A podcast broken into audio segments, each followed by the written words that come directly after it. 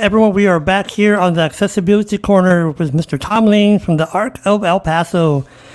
The Arc of El Paso has has a lot of services that are really good for the community. But first of all, before we even go there, um, any information that or resources that we have on the Accessibility Corner is on our website, which is www.theaccessibilitycorner.com. You, we have, a, I think it's over 60 resources and also has uh, last week's or last uh, episode with uh, Tom uh, Handy from the Veterans Business Association. So, Mr. Laign, how are you doing this morning, sir, or this afternoon? Hey, I'm doing well. Uh, it's been a beautiful day. Uh, so uh, I'm grateful for the opportunity to be visiting with you this evening. Uh, the day is ending wonderfully. It's all good. Is it was it raining over there where you're at? No, I smelled rain over here. So by um, Bel Air. The only rain that happened was what I created to keep my dog entertained about an hour I've got an older uh, uh, golden retriever named Jojo, and boy, does he like you know getting wet in the summertime. And so if it's a watering day and he's not getting water, you know, he feels really offended. So he was outside getting a little bit of water. Oh, that's nice. you know what? My wife does that to me too. But anyways, uh, Gonna tell you. Um, so, Mr. Laign, I know you, but the, can you let the people that are watching or listening know a little bit about you? Right. So my name is Tom Laign, and I'm the president of the Arc of El Paso. And it's it's been my pleasure to be with the Arc of El Paso ever since I retired from Socorro Independent School District. I was with the district for 27 years, serving in various capacities, starting off as a special ed teacher back in 1990. Uh, uh, teaching at um, Socorro Middle School, uh, Sanchez Middle School, both very close to Socorro High School. And then my final classroom assignment was at Americas High School, which is real close to where I live. And then after that, I worked as the transition services coordinator uh, out of the special ed department, helping um, students uh, with disabilities as they were exiting high school and also providing services for their family.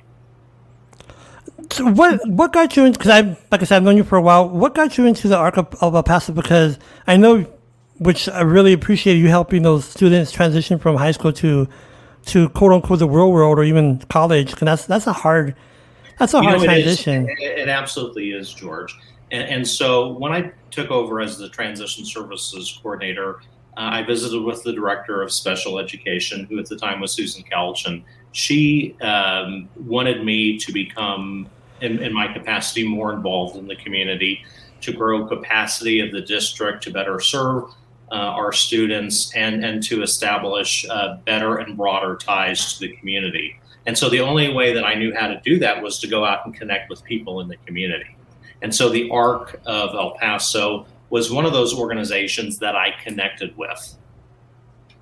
Because you've been there for at least, what, four or five years at least? Ever since I've retired, sure. Uh, okay. I've been very active, but I was active with them before. Uh, they wanted me to be a board member with them before I ever, you know, retired from Socorro ISD. And I told them that I thought at that time it would be a conflict of interest for me to serve on the board while also working in the district. So I told and I know. Them, so I, I told them I'd be happy to act in the capacity of maybe an educational advisor to the board. And then that's mm-hmm. basically how I got started with them. And then when I retired, of course, there was no longer that conflict of interest, and I became more deeply involved with the organization. Because I know when I was on the board real, real briefly, I think it was like 2000 or 2016, 17, anyways. But um, you, what I've seen, what you've done with the Arc of El Paso, as and the board, of course, is uh, what you've done is, which I feel is very important for for um, for groups to know this, is you, you have a footprint. What I mean by that, you have an actual store in Sunland Park Mall. We do, and, and so and, and, so the way that came about was um, at the time, um, I want to say I was vice president of the organization, and Ceci Navarro uh, uh, was our uh, board president. And she happened to catch a news report on one of the uh, channels, I think it was Channel 7, she caught it on, about how Sunland Park Mall was going to start um, providing discounted spaces to nonprofit organizations. So the next day, I was reaching out to Sunland Park Mall uh, about the opportunity. And because of COVID, it took us a little bit longer to get over there than we had hoped for. We actually started the process probably back with Sunland Park Mall in 2019 but we did not actually move into the location until July of 2020. So we've been there since 2020. We had to do a, a minor redesign on the space of painting and doing some minor renovation. Uh, in the middle of COVID, when there were no supplies, we had to go out and get all new furniture. Well, not brand new furniture, but new for our organization. Uh, we had to go get computers, computer desks, and all of those were challenging uh, when everybody else was going out and buying home office supplies during that time. So, so mm-hmm. you know, we um, you know we were skillful. I think we were blessed, uh, and, and, and so we have a very nice location at this time. And uh, we're doing some minor work on it now. We're going to add an additional wall to create some storage space and, and to make it look a little nicer in the back uh, side of our location.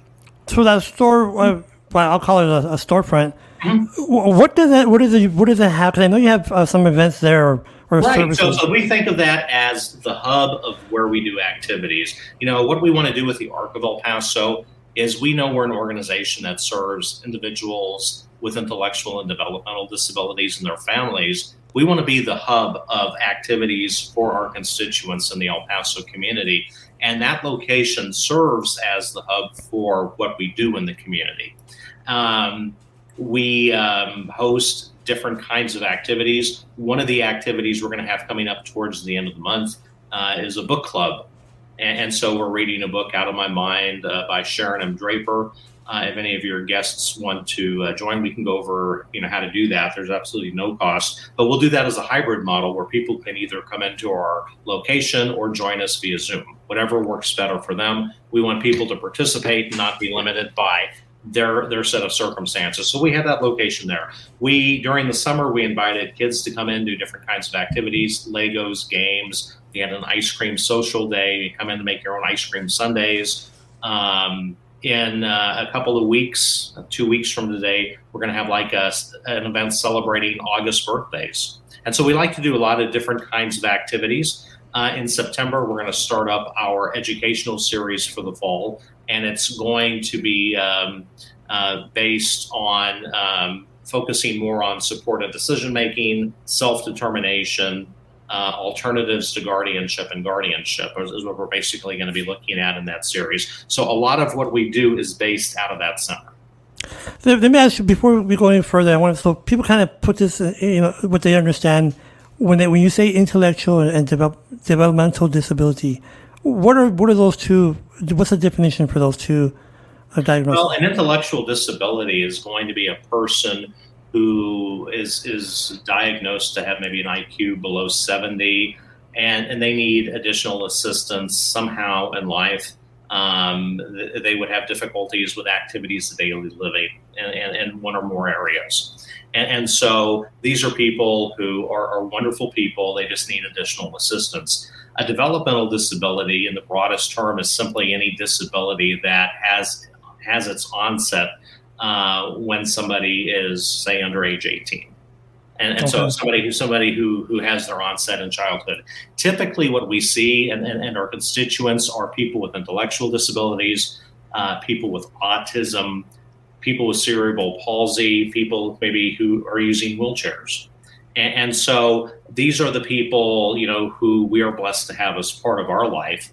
And, and so we work very hard to provide them an environment at this at, at the Arc of El Paso that works for them. What so, for example, when someone comes in, are the services free, or is there some some cost to to participate? Most of everything that we do is free. If, if there's a cost involved with something, we'll let you know during the sign up process. We're not going to surprise you with a oh, by the way, there's a fee for it when you walk in.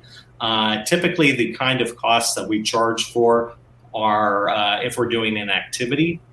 Um, um, for instance, um, a, a, good example would be if we go to the movies as an organization, we might buy the tickets and rent out the theater. We'll just ask our, our constituents to buy their own food. So we're not in the process or in the habit of going out and, and setting fees for uh, for the activities. We know many people in El Paso um, have competing priorities for their dollars. Mm-hmm. Uh, things are so incredibly expensive, and they're expensive for the Arc of El Paso. Um, so that just motivates us to go out and do a better job of connecting with funders in the community. Uh, last uh, week, I was uh, at a wonderful uh, grant uh, writing session sponsored by Texas Parks and Wildlife. And so I know that's going to parlay into a proposal submitted by the Arc of El Paso. The cool thing is we have three months to get that turned into them. So that in, in terms of grant writing, that's like an eternity. Uh, so we like to go out and get funding from external sources so that we don't have to charge the people who will benefit from those services. Now, do you have uh, an ongoing? Uh, by the way, on the side note, when you said expensive, Mr. Laign, just for people that are watching or listening, the other day, I think like two weeks ago, uh, me and my wife went to Subway, okay, and we ordered two two two combos, and I heard, I heard something about twenty. I'm like, mm, okay, that's a little. And then when it came to the to the to the window, he was twenty eight dollars and thirty two cents. I'm like, twenty eight dollars for two yeah, combos. Things things are expensive. So one of the cost increases we had this last year is we did have our rent increase. Um, we went from paying 350 a month to 500 a month which you know it's a, it's a, that's a pretty substantial percentage, but it's still a very good deal on commercial property space. Um, beyond that, we don't have to pay anything for utilities; it's all included. The only other cost we have is for our internet and phone connection over there. So, so you do, you, really good deal. You do have computers at your center, right? We do. So okay. we have computers at our center. Anybody is welcome to come in and borrow them. Uh, we've had parents come in maybe to apply for services hmm. through one of the state of Texas websites, uh, or maybe um, provide supporting paperwork. We've got a multi-purpose machine in there, so it's very easy for us to scan a document, upload it, you know, and send it in. Uh, so, so we've got all that capacity over there. If somebody needs to print out documents, we can do that as well. So we provide all of that. One thing I did want to mention during the podcast is kind of put you on the spot there, Mr. Laign. I hope uh, I want to thank you because I know you've done a lot in regards to making your, your services accessible to everyone. And what I mean by that is, I ever since you took, you took over the ARC, and even yourself on your personal Facebook page, I noticed you do a lot of uh, image description. So that that does help someone that, that's that, visually impaired. Know, and, and the reason we like to do that is we know that we have many different followers of the Arc of El Paso that have different support needs and I don't want to provide something out there that is, is not going to be of any value to somebody. Uh, it, it's sort of it's it's it, it, it's very frustrating. You know, when I, when I went to the um, to that grant writing workshop from Texas Parks and Wildlife last week, one of the big positive takeaways I had from that was they were very clear in letting us know as an organization that serve people with uh, intellectual and developmental disabilities that when we needed to do head counts for our activities, that they were perfectly fine for us in including the caregiver as part of that headcount. So a lot okay. of times, you know, when you're doing a grant, you're trying to explain how many people are going to benefit from those uh, activities you're proposing. So they're pretty cool. They they they they they, they know we're going to have to work with a smaller number, um, and and I thought that was a very inclusive uh, way of of you know, sharing that information with us. So I was excited about that. That sounds really good. And, and one thing I want to talk about, uh, we talked, we touched on it kind of briefly at the beginning of the podcast, is uh, and it kind of parallels to the Arc of Paso, what they do. What do you see? Uh, and, and, I'm doing this on purpose for people to understand what we're, we're, we're going to talk about and this applies to any disability, but especially those with intellectual and developmental. I can't say that word. I always have a hard time with that word. Um, IDD. There you go. I can say that. um, what is the biggest barrier you see from a student transitioning into either the quote unquote real life or or college? What do you see the biggest barrier is? I think there's a lot of um, fear from families um, families um, don't want maybe something bad to happen to their child with a disability. And so they're very protective. But in being protective, they're also denying access to the opportunity. Hmm. And so that's a very fine line. And I understand parents want to protect their children, but it's impossible for a parent to 100% bubble wrap her child and keep them safe in every possible situation.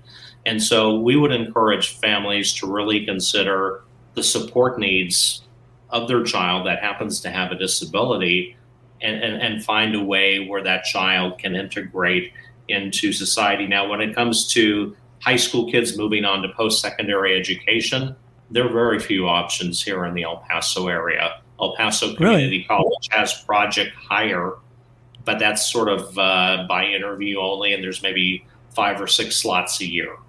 So, so there's there's not that many opportunities. We would love the opportunity to see other kinds of programs available here in the El Paso community, uh, so that when somebody graduates from high school, if they want to continue on in their learning, that there would be other opportunities uh, beyond just project hire.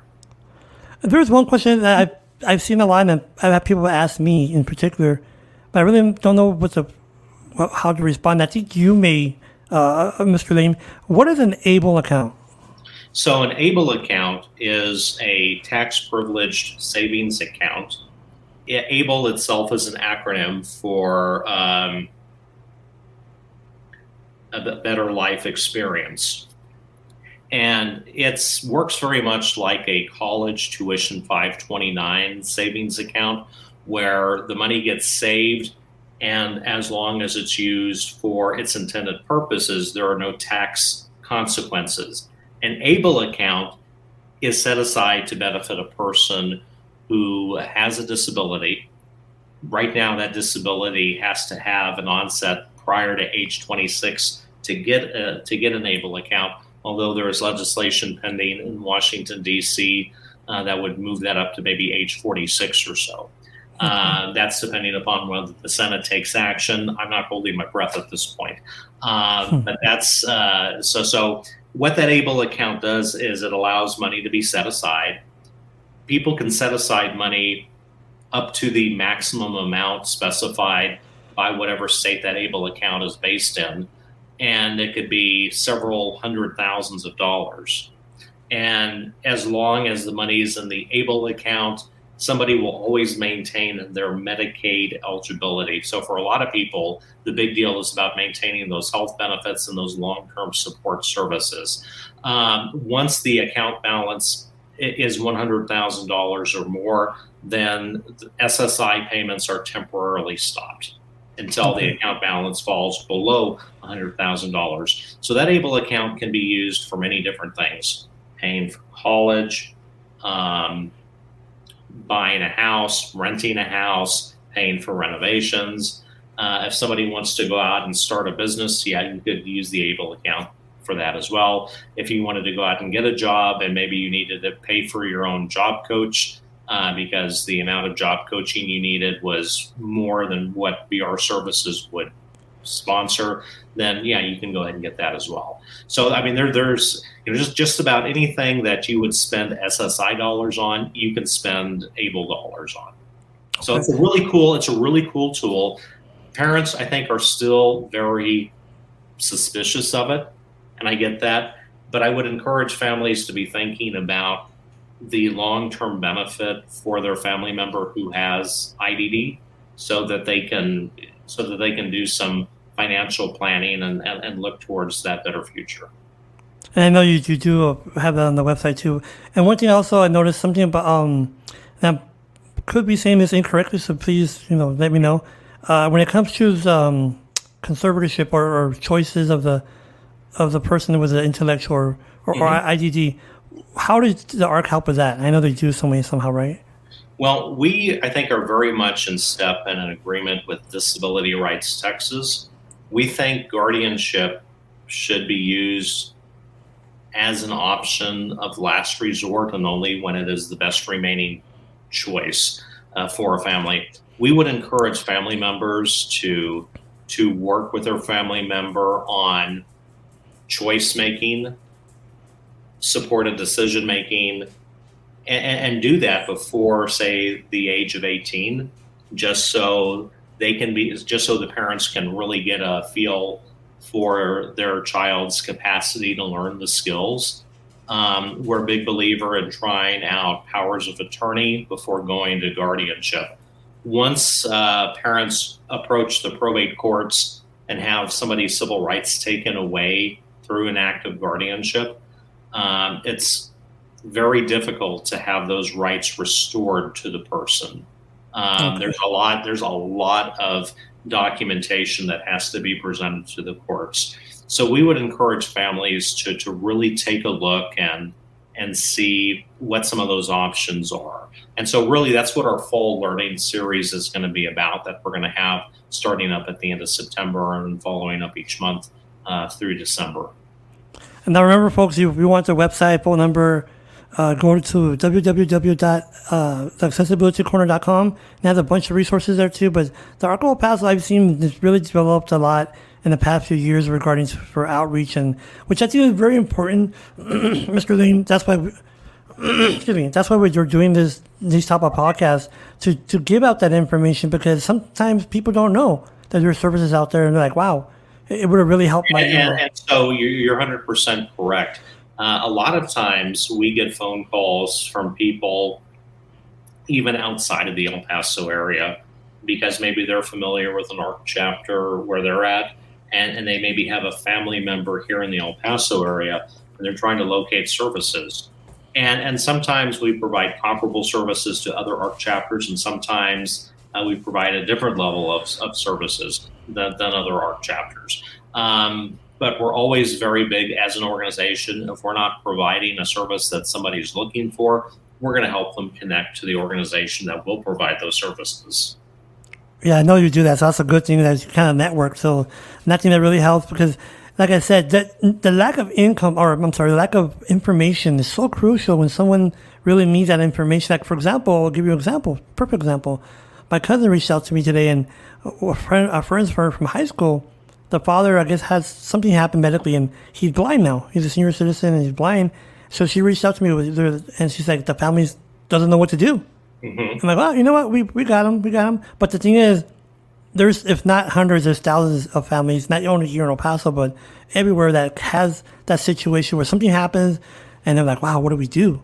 You know, right. we're, you know, and they're scared. And, and that's why I like to bring, uh, like you, the Arc of El Paso, to bring you, those services. Yeah. Absolutely. These things happen all the time. You know, we have family members, you know, some of the issues we're facing at this time of the year. We have, you know, kids going back to school and so we mm-hmm. have some parents who are concerned about what's happening with their child's IEP. We get that. Uh, we have other parents who are trying to figure out what's going to happen for their child now that their child is no longer in high school. They've, they've aged out. And then we've also sometimes get phone calls from parents of children who are newly diagnosed and they're trying to figure out what they need to do to benefit their child. And so all of those situations require a slightly different approach, but they all require a lot of different information. And if we don't have the immediate information available to us, we'll let you know and we'll go find that information. If we know there's another organization that is going to be the best go to organization that's going to get your information or your situation resolved um, very quickly, we're going to help you get connected with that organization. How about what do you are seeing right now, Mr. Laign? I'm not sure, if, you know, how we could, if, if you could, you know, answer this question, but I've always been curious when it comes to someone with an intellectual disability, because in my opinion, it's, hard to process what's going on in life. Mm-hmm. You know, the interactions, like myself, me being blind, I really can't. My interaction or my my um, what I understand is different from when you, because you can see it, mm-hmm. right? So I've always been in, wondering or wonder what happens when someone, for example, doesn't have a support system at home or, or, or whatever it is, and they, you know, they age out of high school and they graduate and whatnot. I'm always in my head. I'm wondering what what's you know besides the Arc of El Paso, what can they do like for housing? I mean, there sure. there, there, there aren't those very many options for them.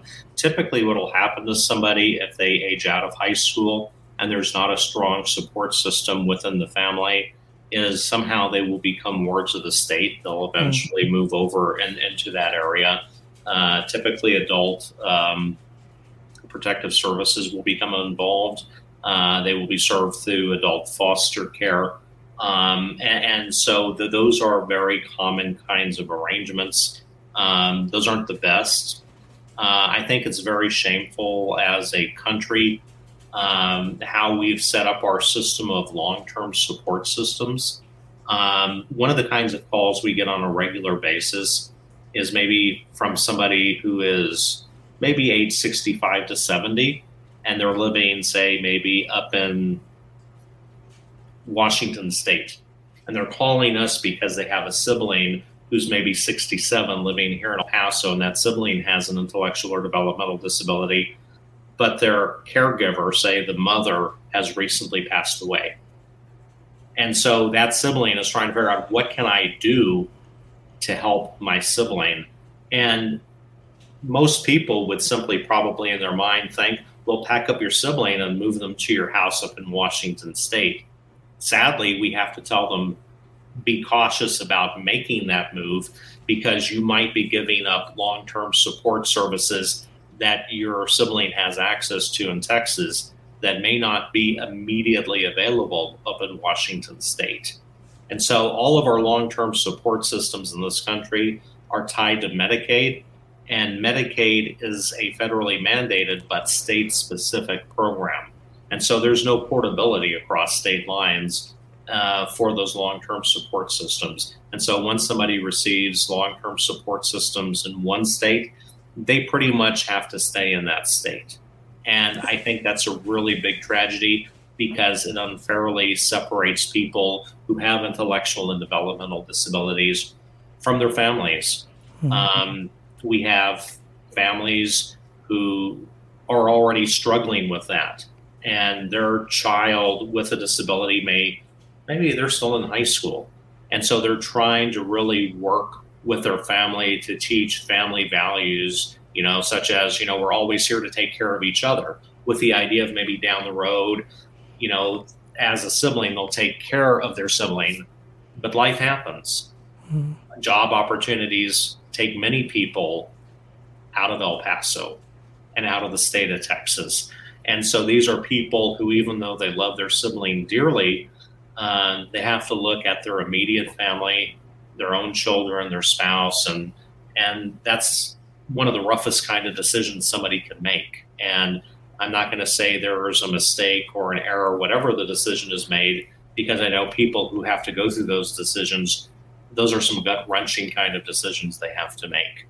But what's shameful is we live in a country where that's just commonplace and unless you are a family member caught up in that particular situation, um, you probably don't even know that that's happening. True, true. And, and I know so that, that, that's probably that's probably the hardest thing that that, that we have to explain.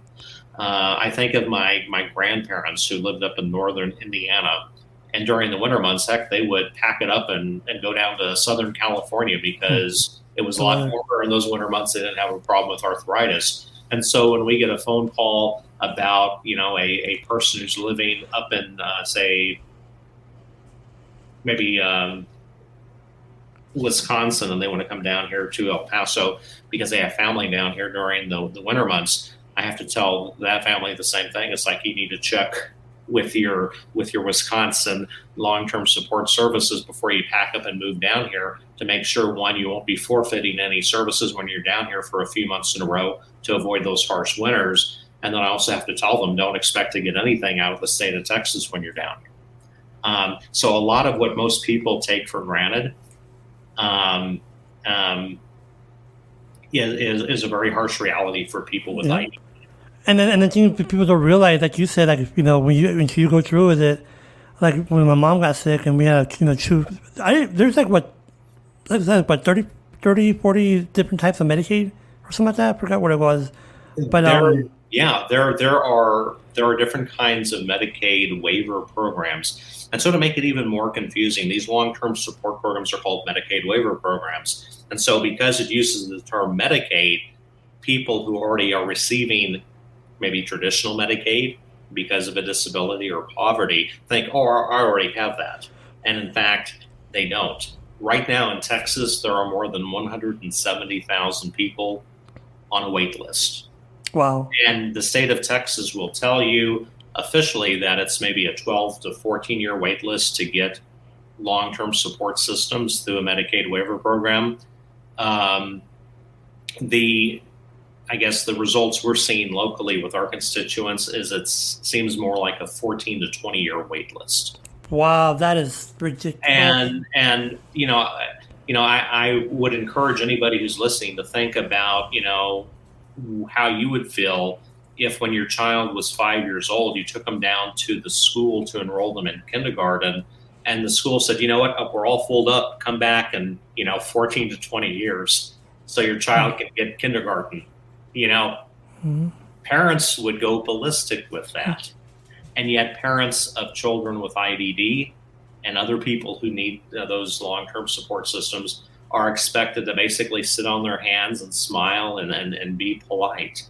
Um, you're, being polite by saying that, but well, I mean, you know, yeah, yeah, yeah. polite as I can with, with with the situation underneath it just sort of burns me. And I wish I could say, well, maybe one political party or the other political party you know, was a better political party. But I've come to the conclusion that the political parties out there, um, they, they tend to be focused on other things. They've all come into positions of absolute control at the federal level and at the state level at, at various times, and I've not seen much action uh, taken um, on, on, those particular issues.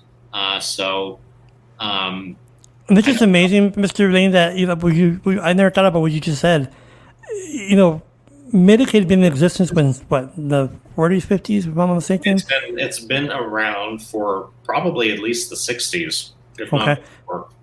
And you would think over at least say say 40 years that those kind of uh, deficiency would be looked at because you're right, and I know what you're talking about because uh, going from one country, one city or one state to the other, and having those those long term services is, is crucial not only for the person's quality of life, but it, it, it helps, especially if someone has an IDD, it helps them develop develop more into into the person Absolutely. they're going to be. You know. Absolutely. Um, when a person is diagnosed with autism, typically that's going to be when they're three, four, five, maybe six, seven in the elementary school.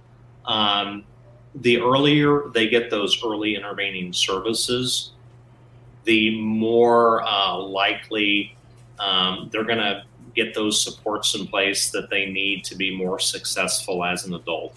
And the same is pretty true for people who have IDD. A lot of the strategies that might be used for a person with autism will also be very successful for a person with IDD under certain circumstances. So I'm, I'm all for those those early intervening services. Um, but sadly, um, I think we live in a society that's, I guess, very busy with their life, and it's very easy to overlook somebody who's your neighbor and maybe they're suffering. And I think that's we, we, see a lot of that. I think that what you just what you said, Mr. Laign, which is so true. Until that family member or that family has a family member that you know diagnosed or whatever it is, whatever the situation is, and they go, they have to encounter those questions and those problems. They're like, oh, now I understand. Like, oh, you know, like for example, when my mom before she she was to the point where she couldn't get out of bed, I really didn't understand, you know, like Medicaid. I, I didn't, even though you know I'm an advocate and whatnot, but I didn't understand the, the technical part of it. Mm-hmm. And and it's very technical. You believe, folks. I'm telling you, yes. it's it's very technical, and it's some sometimes it's very. It's for example, so my mom went into a nursing home because she had she had a. Um, they're thinking that maybe put her in a nursing home, and then uh, so she get some therapy. And so when she got into the nursing home, she had Medicaid, like mm-hmm. you said. But it was a different type of Medicaid. And so the, the director uh, or admissions came and told us, okay, we're going to apply for your mom for, for, for Medicaid. I'm like, well, she has it. No, she didn't have the right, quote, right kind. And so if 21 days, this is what they told us, and it happened in 21 days, or I forgot, I think it was 21 days. If she doesn't qualify or something that's not processed, she would have to leave. I'm like, what do you mean she has to leave? Yeah. Mm-hmm. I'm like, mm, my mom can't get out of bed by herself. What do you mean? And they, they, they kicked her out. Yeah, and, and sadly, that's that that that that is life. Um, it's very easy for people to make decisions that are arbitrary and, and, and not see the pain and suffering. Um, we had a listening session back in February uh, with a company that wants to become a, a, Medicaid managed care organization in the state of Texas. And so they they they sponsored our spring listening series with the idea that they could better understand the needs of people in Texas.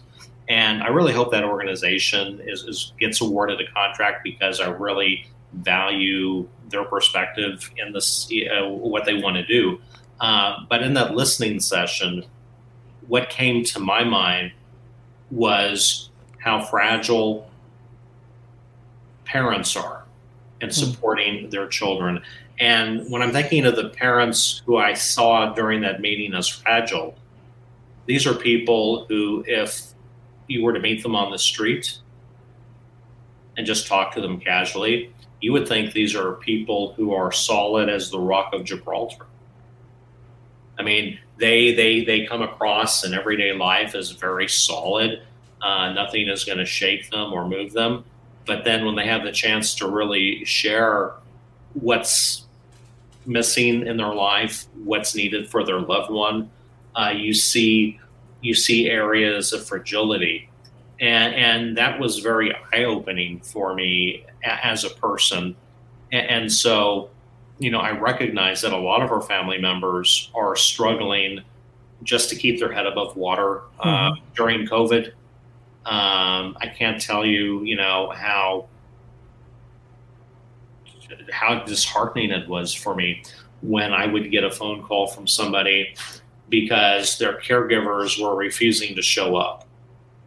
Yep. And you, when you don't have a caregiver show up and you need them, well, that that's a bad situation. It would be like, you know, if uh, all of a sudden El Paso Electric decided to turn off the electricity to your house. You know, good luck in trying to generate electricity for yourself. Um, that you know, so that that happened. Um, you know, we had a I'll tell you a quick story. We had a friend just to put this more in context, and uh, he couldn't get out of bed. Mm-hmm. He needed assistance to come out to, to you know to do the, the personal hygiene and whatnot. So his caregiver decided not to go that day, or what I don't know what happened. Anywho, so he couldn't get to his phone. So he, folks, he laid in bed for almost a day and a half mm-hmm. In his own PCs, P, whatnot, because he couldn't reach the phone. And I'm like, I'm like, wow, you know, just, and I never figured that, you know, now that you're saying that, you know, now that I'm, I'm in this life, you know, when you integrate or talk to different people, you see the the stories and you're like, wow, that's you know that's something that you'll never think about. Mm-hmm. You know, and I'm like, what? And, and you're like, you're you're hundred percent correct on that. Um, and what I also hear from families is, you know, like in New Mexico, for instance, uh, New Mexico wants to do away with all of their Medicaid waiver waiting lists, which is a really cool concept. You know, I wish mm-hmm. Texas would take that initiative. But in New Mexico, the providers are sort of leaving the state because they don't pay enough money. Mm-hmm. And, and, so it's sort of meaningless to, to have no waiting list if you have no providers. True. Uh, you know, it's like uh, there's this old accounting joke I heard. If you want to save money as an organization, fire everyone in accounts payable. You know. Uh, yes, sir. Uh, um, when when you're not paying enough to attract the people to provide the service, that service sort of is meaningless. And and so a lot of our families they struggle. That's the number one thing I hear from family members is how hard it is to get care. And they're not even concerned maybe about quality care at this point. They just want somebody to come into the house. And you know, it's sort of like, yeah, they'll they'll hire somebody who was in prison. Maybe not in prison two years ago, prison last week, you know and they just got paroled and and, and they're like. Well, let, let, let, let, me tell you this. Just that, just um, it's funny you mentioned that, Mister. They, okay, somebody as you know, my wife is a personal care attendant, right? Okay, so she's been with different companies, and I'm not going to say who they are. So she goes, she filled out, you know, she filled out a little paper, and they ask her what you know her experience, and okay, tomorrow you go to this gentleman in the Northeast. She comes home, oh babe, I, I have a, a new client. I'm like, really? No, no background check. I mean, know she'll pass it, or no, no drug test. No. I'm like, damn, really? You know, and then, and you know, and then she got to a new company this week. Uh, and this company, yeah, they have a training modules. They had, you know, because she was on the computer. They had, you know, she's going to go on um, Tuesday to do a five, uh, four hour training class. And I'm like, wow, that company is really cool because the other ones, and I'm not lying to you, Mr. Laign, she's been at least, I want to say five different companies. And they're all just, okay, tomorrow, going, I'm like, well, wow, that's pretty, that's not good at all. And you know what? I, I, I, I've heard all of the, uh, I've heard the good, the bad, and the ugly about caregivers. Um, And it's, it, it, it's got to be frustrating for families. And so when I hear, you know, of the need for Texas to increase its reimbursement rate for for caregivers through the Medicaid programs, that's essential. Um, we can't have, you know, we, we can't have people who need help and personal assistance going without it. Mhm. Um, there's, it, it- it's unconscionable as a society. And I And, and it's, it's hard work, Mr. Van. I'm, I'm not- well, there, yeah. there's there is nothing there is nothing um, easy about any kind of a job. But when, when when that job means the difference between basically being sidelined and been forgotten to the point where somebody would eventually die, or mm-hmm. having a meaningful quality of life where they can contribute to society sort of as they see fit, like anybody else would, that that's a huge difference. And, And let, me, so- let, me, let, me, let me interrupt you there, Mr. Laign. I'm going to kind of piggyback what you're saying. So, going to what you said, quality of life. Okay. So, like uh, like me and you, right? Let's say, hey, Mr. Laign, let's go out to dinner. Okay, I'll, you know, I'll, we'll meet you over there. So just gotta go and, you know, comb my hair or, you know, whatever I gotta do, get dressed, and we'll leave. By the way, folks, who those who are visually impaired, I'm bald. But anyways, um, so be it would take us what five, 10, 15 minutes to get ready and poof, take off. But like someone in, who uses a wheelchair or has an intellectual disability, you have to get them dressed. You have to. So like my mom, she wanted to go somewhere. It would literally take us, me and my wife, two hours to you know wash. My my wife would wash her down, you know, you know, clean her, and, and then she'll come into the bedroom and I help her put her pants on. Then we would transfer her to the to the um, to the wheelchair. If, at that time, we had to use a Hoyer lift. So it took us like two two and a half hours just to get her ready. Right. And and like you said, if those support services aren't there, their quality of life is going to be useless. It's not going to be there. it, it's going to be absolutely horrible. So, you know, when we have people come to the ARC and, and we schedule appointments, or even some of our part time employees we have, you know, when I'm told, well, this uh, person can't be there before such and such a time in the morning, it's typically because of personal care support needs. Mhm. And so I'm not going to put anybody in a bad situation, you know, um, as long Come as now. Well, you know, I'm, I'm going to work with them. no, of And, course. You know, the, the other frustration we have as an organization is Sun Metro and the LIFT. Uh, you know, this last week, I had both of my staff who use public transportation late by about an hour. Um, Let's not go there. and, you know, they're thoroughly apologetic about it. But I told them, you know, I said, I know what the deal is with Sun Metro and the lift. Don't worry about it. Don't don't panic. Don't get into a panic attack. You know, I'm, I, we we understand that you're a loyal person. That if it's under your control, you're going to be here on time. So so that that's how we work with them on that.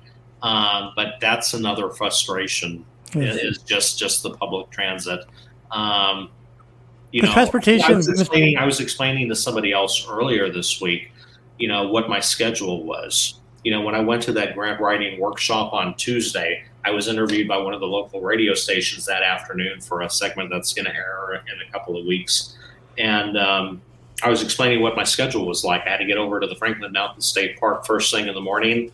Then I had to run over to Sam's Club and get some supplies for the Arc of El Paso. And due to inflation, you know, prices are going up. Get those over to our location at Sunland Park Mall. Then get to the location where I was going to do the interview, uh, where it'd be nice and quiet and you know be a good quality uh, on the radio interview. Um, I couldn't do any of that if I was using public transit hmm because it would be it would be time prohibitive to have run that schedule using public transit, uh, and so there's a lot that that that that needs to change for the better, and I think that, that public transit is a whole other debate. Um, We could, Mr.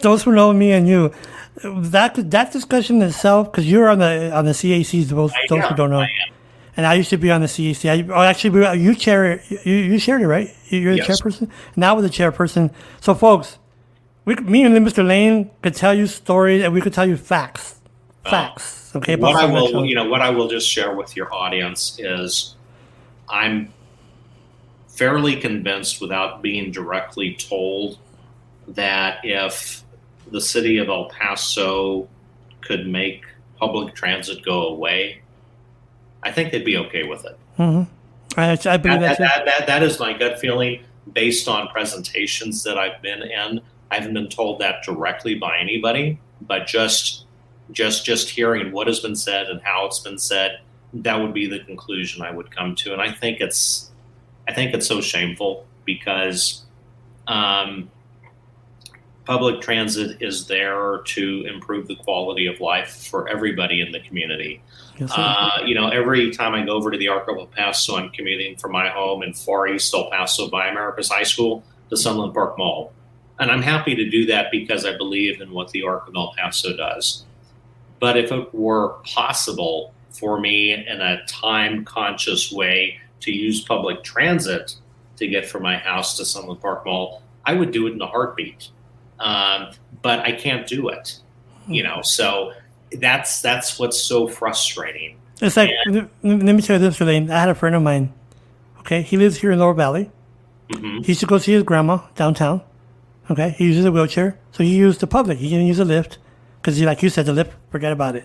But anywho, so he used the public transit, which is when we say that, folks, that means a fixed route. And he said that he before he could get to the, a certain area and go take one bus, boom, downtown. He said easy. Now, after the last two years, and we know why the last two. I'm kind of hinting to why the last two years. you know what I'm saying. But the last two years, he has to take three buses now. Uh-huh. So he's like, you know what? I'm, I don't even go see my grandma anymore like I used to. And like you say, uh, uh, uh, Mr. Laign, the lift, L Y L I F T, and I always go when I used to be on, on the CAC and when I go to meetings, I always tell them, even you know whoever is listening, I go, look, the lift is meant to make people with disabilities life more have a better quality of life. The lift is L I F T, which is living independently, living independently facilitated by transportation. And mm-hmm. the lift, as we know it today, me and you, Mr. Laign, does not do that anymore. For example, now I'll kind of touch it real quick. Now, I'm not- I don't want to make it long. For Sunday services, like tomorrow, Mhm. if anybody knows what's going on, like I said, we could, me and Mr. Laign, come back and give another hour story on, on what's going on. But that's neither here or there. But transportation, you're right, Mr. Laign. So, like for me, if I wasn't married, that's my main source of transportation. No matter if I'm going literally across the street or across the, the neighborhood or across the city, I have to use a lift or fixed route. And so think about this, folks. It takes me two hours sometimes just to get there on the lift. Like when I used to work, you know, mm-hmm. we would take the lift to work. I had to go. I went in at eight o'clock. They came and picked me up at six fifteen, dropped me off. Okay. Then on the way home, guess what? Five o'clock. I, I worked downtown. By the time I got home, another an hour and a half. So I literally spent three hours, close to three hours, three and a half hours a day. Well, with, with one of my employees this week with the Arc of El Paso, it was like I think about a two uh, hour and forty five minute ride one way. That's what, was, was, was, and, and that, that part of that is you know the lift running late and, and everything Mm-hmm. Else. not enough buses. Well, anyways, we're, we'll go and get off because we don't want to go too long on that. But uh, Mr. Laign, I'm laughing because me, me and Mr. Laign, we we go back on stories with this. Trust me, folks. Um, so uh, if someone uh, wants to contact the the Arc of El Paso, how can we do that? There, there are several different ways. Um, we have a Facebook presence. Uh, we're the Arc of El Paso on Facebook. Uh, so you can message us on Facebook, and the next time we're monitoring that, we'll get back to you there. So that's definitely one way. You can email us at info at the arc of El Paso.org and we'll get we'll get back with you. You can call us at 915 564 4978. Um, those are all ways how you can can reach out and connect with us. Um, on our website, we have an advocacy and consultation page, and there's a form you can submit on there if you have any questions or concerns. You can submit that confidentially. It's a secure form, and then we'll reach out and get back to you with that. Um, you can become a member of the Arc of El Paso. Mm-hmm. Uh, we offer free membership options. We don't want anybody to, to, to pay for a membership unless they, they have a desire or ability to do so. And, and so uh, we have a Get Involved tab, and you can become a member through through our website. Uh, if you just want to keep up with what we're doing as an organization, you can either go to our website and, and look at the events tab, and it'll tell you everything that's happening in the current month and any hot items that we have coming up during the next month. Uh, for example, um, the Saturday of Labor Day weekend, we're going to do a picnic over at Memorial Park Reserve. So that's going to be like a five to eight o'clock picnic. So we'll be getting that information out uh, pretty soon. Uh, so there's there's a lot of different opportunities and ways. How can I tell people if, if you know anyone with an IDD that's young and it wants to get involved in different activities, trust me, folks. Follow the Arc of El Paso on Facebook. Yeah. You're gonna see they have a lot of events. It's pretty cool. I mean, they had like, for example, um, they had another. They had a uh, something in Sunland Park Mall. I forgot what it was, and it was on a Thursday. When you, I went blank. But the thing is, I tell you what, folks. Really, you know, if you want to grow uh, an organization that's really interactive with their community, and, and what it does is also brings that uni- that unity you know that different, different people coming together and mm-hmm. enjoying each other's you know community you know um, uh, partnership and whatnot. So I, I, think it's a really good opportunity you know to get involved. Um, before I forget too, uh, I should have said that at the beginning of the show. Uh, programming uh, on August the twentieth, uh, your friend and our friend Bonnie Perez Ramirez is going to come on board. She's the president or the regional director. I'm sorry for the is she the regional director or director? Something like that. I'm sorry miss bonnie. Director she's the regional project yeah. Yeah the, the, director of the pin project. And she will be on coming on august the 20th uh, don't know the time yet but oh anyway before we go mr Laign any parting words you want to give to to our listeners and people are watching? Yeah we would uh, you know we want to be known as an organization that is responsive to our community and so, if you are a person with an intellectual and developmental disability, you're a family member of a person with an intellectual or developmental disability, or you know somebody who has an intellectual or developmental disability, we want to be part of their life. And if what we're doing right now as an organization is not the best fit for the person you know, don't hesitate to reach out to us. A lot of what we're doing right now with our Arc Adventure Club, our book club series that we've got, uh, our our video game system that we've got at the center. Those were all in our Legos. Those were all um, ideas brought to us by our constituents. And yeah, okay. somebody comes to us with an idea. If we have the money, we'll go do it right away. If it makes sense to us and we can figure out how to make it work. If we need to go get dollars, that motivates us to go get dollars. So we like to be responsive to our community and so if there is something that is missing in our community that you think we need, we'll, you know, typically it's just about the money. So we'll go we'll go find the money source. Uh, so so we love to do that because we want to make El Paso a better community, uh, not only for just people with intellectual and developmental disabilities, but we want to make El Paso a better community for all El Pasoans. Amen. Amen to that, yes, sir. So, all right, Mr. Laign, I salute you, sir, for everything you do in our community. You do a lot. I really do. It's always a pleasure yeah. to visit with you. Um, for your audience members who are listening, if they need to reach out to me directly before Monday, call me on my cell phone, 915 494 0596. If it goes to voicemail, I'll get back to you just as soon as yeah, I get back on the phone. Yeah, you do. Yeah, yeah. One thing about you, you are yeah. regular return calls. Yeah, yeah. So, all right, folks, thank you for joining us. Like I said, August the 20th will be the PIN project. Ms. Uh, Bonnie Perez, or Bonnie Perez Ramirez, actually. And Mr. Laign, I salute you again, sir, because you do a lot. And everyone, have a good night. Be safe, and I hope it doesn't rain and keep dry. All right, everyone. Absolutely. Bye, Thank Mr. you. Laign. Bye-bye.